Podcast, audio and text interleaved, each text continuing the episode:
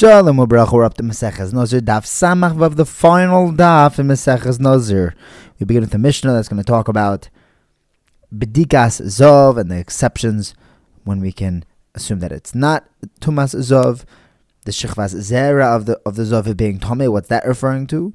And that ends up being Tolian Machlekes, whether carries Mitome B'masa for 24 hours or just the same day. And we finished the parak the entire Masechta discussing whether Shmuel Hanavi was a Nazir and whether it's better for one to say the bracha, say brachas in general, or to be a Shemea Koine. Mishnah begins telling us that there are seven ways to check Azov, assuming that he had not been Azov beforehand. You see what he was eating, drinking, carrying, whether he was jumping, exercising, whether he was sick, whether he saw either uh, a husband and wife being together, or he saw a shade or something else that scared him. So he was uh, Zav Bainis. What he was thinking about. However, once he already was a Zav, then we're not going to be Matam. Baidik, we assume that he is already Tameh. Zav that's an Oines, a suffix, or his Shechvazera is Tameh, because we can assume that he was Tameh before, he's Tameh with this as well. Someone who hits his friend to the point that he's dying. And then at one point he starts getting better. So it looks like he's not dying. And then again, he dies. So Tanakama says he's chayiv. Rabbi Nehemiah says he's going to be potter since he, it looked like he was getting better. We assume that that streak would have continued, and the thing that actually killed him was something else. Now the Gemara asks, how do we know that once the zav was a zav beforehand, we're not even going to do bedika to see if there was something else causing him this ziva, maybe it was an earnest. So Rabbi Nosson explains, the pasuk says v'hazov asher zoivu, which tells us that by the third time you're doing a bedika, he already has the din of a of a zava, a and we're not even going to try to get him out of it. He has a chazak of being a, a zav. The Brisa says, however, the Gemara asks, Rabbi Eliezer tells us that even if it's the third time he sings uh, ziva, we're still going to do bedika. It's only the fourth time that we assume that he's tameh. The Gemara says you're right. This machlekes. They're actually arguing whether we learn the what do we learn from the word s. Rabbi Eliezer says that we would be dairish from the word s to extend to give him an extra ziva before assuming he's tameh a fourth time. Rabbanan said we're not dairish the s in the pasuk. Yazov S zoivai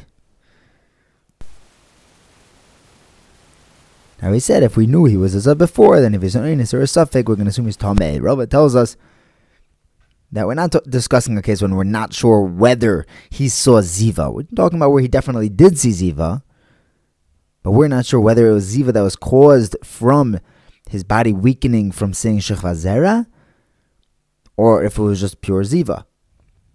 Since he already has an, a, he was a Zava beforehand, He's zokuk lotoma. So now that we're mesupik, we're still we're going to label him tame as he was before. Our Mishnah said that if that his shechvazera will be tame if he was as of beforehand. Now, what's what's that referring to? It's not talking about someone who touches shechvazera.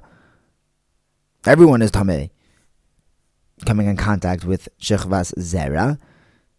The other, the second option would be that we're talking about the zera of a zov, not only is metame tumas maga, it's even metame tumas masa, just carrying it without coming in direct contact. The problem is that we have no tana that holds that zera of a zov is metame tumas masa. We try to bring a brisa. Rabbi Eliezer tells us that shechva zera of a zov is not metame tumas masa, and Rabbi Yehoshua tells us it is because there has to be some droplets of ziva in the zera even Rabbi Yehoshua was only being metame because of the ziva, not because of the zera itself. So the Gemara gives us a third option. What our Mishnah is saying, it's Ada Ba'ava tells us that we can't. What our Mishnah is telling us is that we can't assume that if he sees zera and then he becomes a zov, he sees ziva after the zera. Can't assume that the Ziva came just because his body was weakened from the Zera, and that this Ziva is just an Oines. In that regard, he will be Tame. Rav Papa said this over in front of Rava. He was saying that he's going to be an oines because he was weak from the keri, and that's why the ziva won't be matam him. But Rava responded, well, hang on, we have a Mishnah that says that if a ger is Megayer, and right before he's Megayer, he sees keri, if he sees ziva right after he becomes a ger, he'll be tameh. You see that this, the the zera that happens before the ziva doesn't affect it whatsoever. It has nothing to do with his physical weakness. The Papa said that that's the greatest form of weakness. It's the greatest form of being sick. Not literally being sick. Otherwise, he wouldn't be as of, but a general weakness. However, the Gemara reverts back to our second answer that when Mishnah says the Shech Vazer of Azov is Tome, it's referring to Tumas Masa. And it's I, the only issue we had was that we had no Tanas that hold that. It's actually Machlekes Tanoim. We see in a Brisa that tells us that the Shech Vazer of Azov is Metame Tumas Masa. And they just argue whether it's for 24 hours or that whole day, not a full 24 hours. So Tanakam holds a Me'es La'es, 24 hours, and Rabbi Yossi holds it's just that day. They're arguing in Shmuel, because Shmuel learns the pasuk of Ki isha lo tahar.